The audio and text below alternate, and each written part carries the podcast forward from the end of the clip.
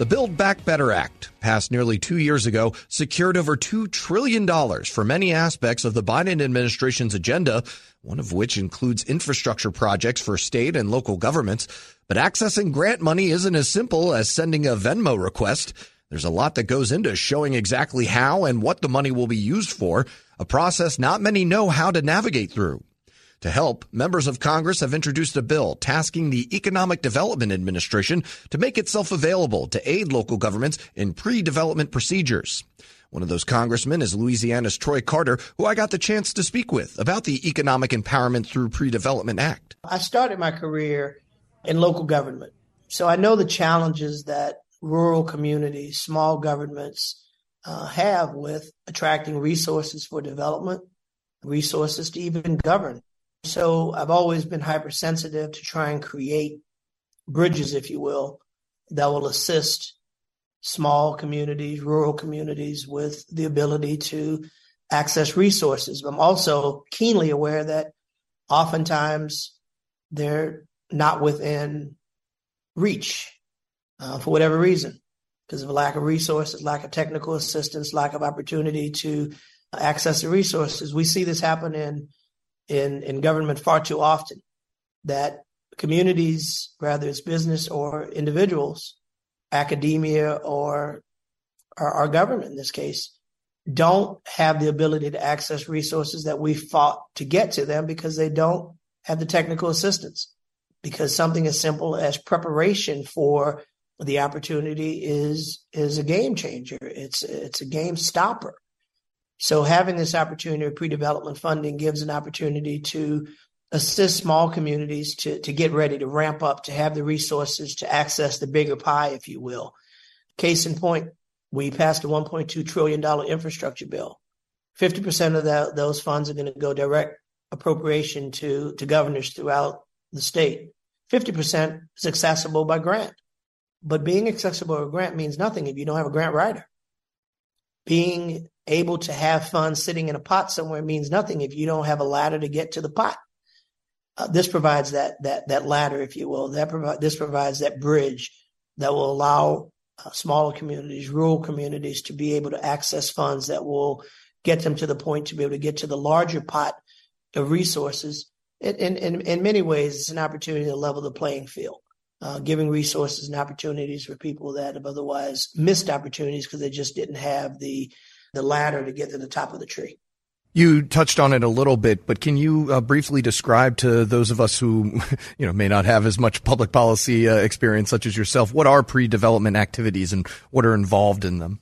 So, you know, pre-development can mean something as simple as putting together the application, explaining and, and defining the need. If you if you envision you know, in your own household. If we're talking to a homemaker, if you're talking to a, a small business owner, having the, the ability to, to prepare for the ask. Having the ability to ask is one thing. Knowing what to ask for and knowing how to ask for it is something different. Pre-development is showing you what to ask for and how to ask for it and giving you the tools to do it. I can dump a bunch of lumber in front of your house and say, go build a house and that's great. But if you aren't a builder, it's no good. This gives you some resources to help you figure out how to build it. Not just giving you access to the, the raw material, but giving you access to the tools to actually build it. Pre development gives you that opportunity to get ready for the big ask, the big opportunity. And, and, and I can't underscore Eric enough how real this is in, in real time of how this impacts people who get intimidated by the paperwork. I mean, you look at a stack of papers and it's it's repetitive and asks for the same thing over and over again, and it's not always very simple. In fact, oftentimes it's complex and it asks questions that, you know, you need a, a, a PhD in science to be able to access. And you shouldn't need an MBA or a PhD to figure out how to apply for funds if your intention is to help me. If the intention is for government to make these resources available, we should make it plain. We should make it easy. We should make it accessible. That's what this does. That's what the Economic Development Administration, EDA, uh, the Economic Empowerment does. It gives us that opportunity through pre development to make those first few steps in the process a lot easier. And that lays the predicate for what hopefully will be a much more successful outcome. We're speaking with Congressman Troy Carter, who represents Louisiana's second congressional district. And that provides a, a, good segue into my next question. You talk about you need a PhD, and that, that goes back to knowledge and training, right? Could the EDA and other federal agencies possibly be doing more to train local officials in just how to get that money out and going across the, the dreaded two word red tape? Absolutely. We could, we should, we will. Again, we're only as effective as the net outcome of what happens with our efforts. Listen, I'm, I was very fortunate and blessed to be appointed to the Regional Leadership Council.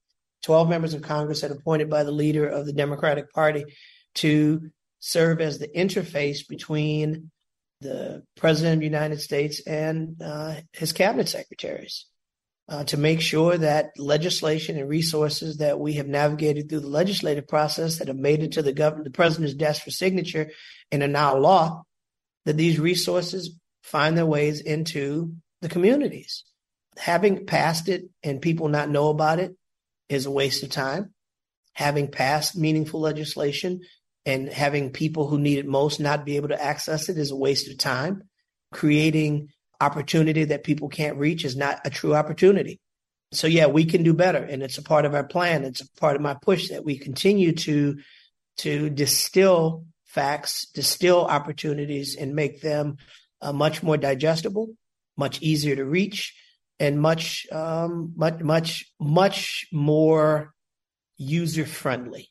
And at the end of the day, we have a long ways to go to kill the bureaucracy, cut through the red tape, and demonstrate to people that we're not just a bunch of stuffed shirts, but we're just regular people who get elected who come to Washington to really try and make it better for people. And the way you really want to make it better for them is stop playing word games and stop hiding facts in volumes of applications. But it is, you know, it was these ideas were put there for a reason, obviously to try and prevent waste, fraud, and abuse. Is there a happy medium there where it's easy for local officials to access grants and cooperative agreements without having that huge risk of people using money for stuff it wasn't intended for? Well, you know, that's a good point. And and obviously we have to remain vigilant as it relates to risk uh, associated with with scammers and people who want to game the system. Um, but but helping people fill out an application and making it easier for them to apply does not disallow us from being uh, careful and doing our due diligence to make sure that we are rooting out those that would seek to uh, do harm or to uh, cheat the system. Listen, the reality is uh, one cheat is too many, but there are far more people, far, far, far. The greater majority of Americans are doing the right thing. We shouldn't penalize them because we got a couple of jerks out there that are trying to beat the system. We got to find those jerks when we get them and shut them down and bring them to justice. But I don't want to sit around with a bucket of water with a bunch of thirsty people, uh, afraid to give them water because there might be one or two people in the crowd that really are thirsty. You know, that that's a bad analogy. That's a bad process. You know, I'd rather give a little bit water to two people that weren't thirsty than to, to starve a hundred that really needed it. Congressman Troy Carter represents Louisiana's second district. You can find this interview along with more info about the bill at federalnewsnetwork.com.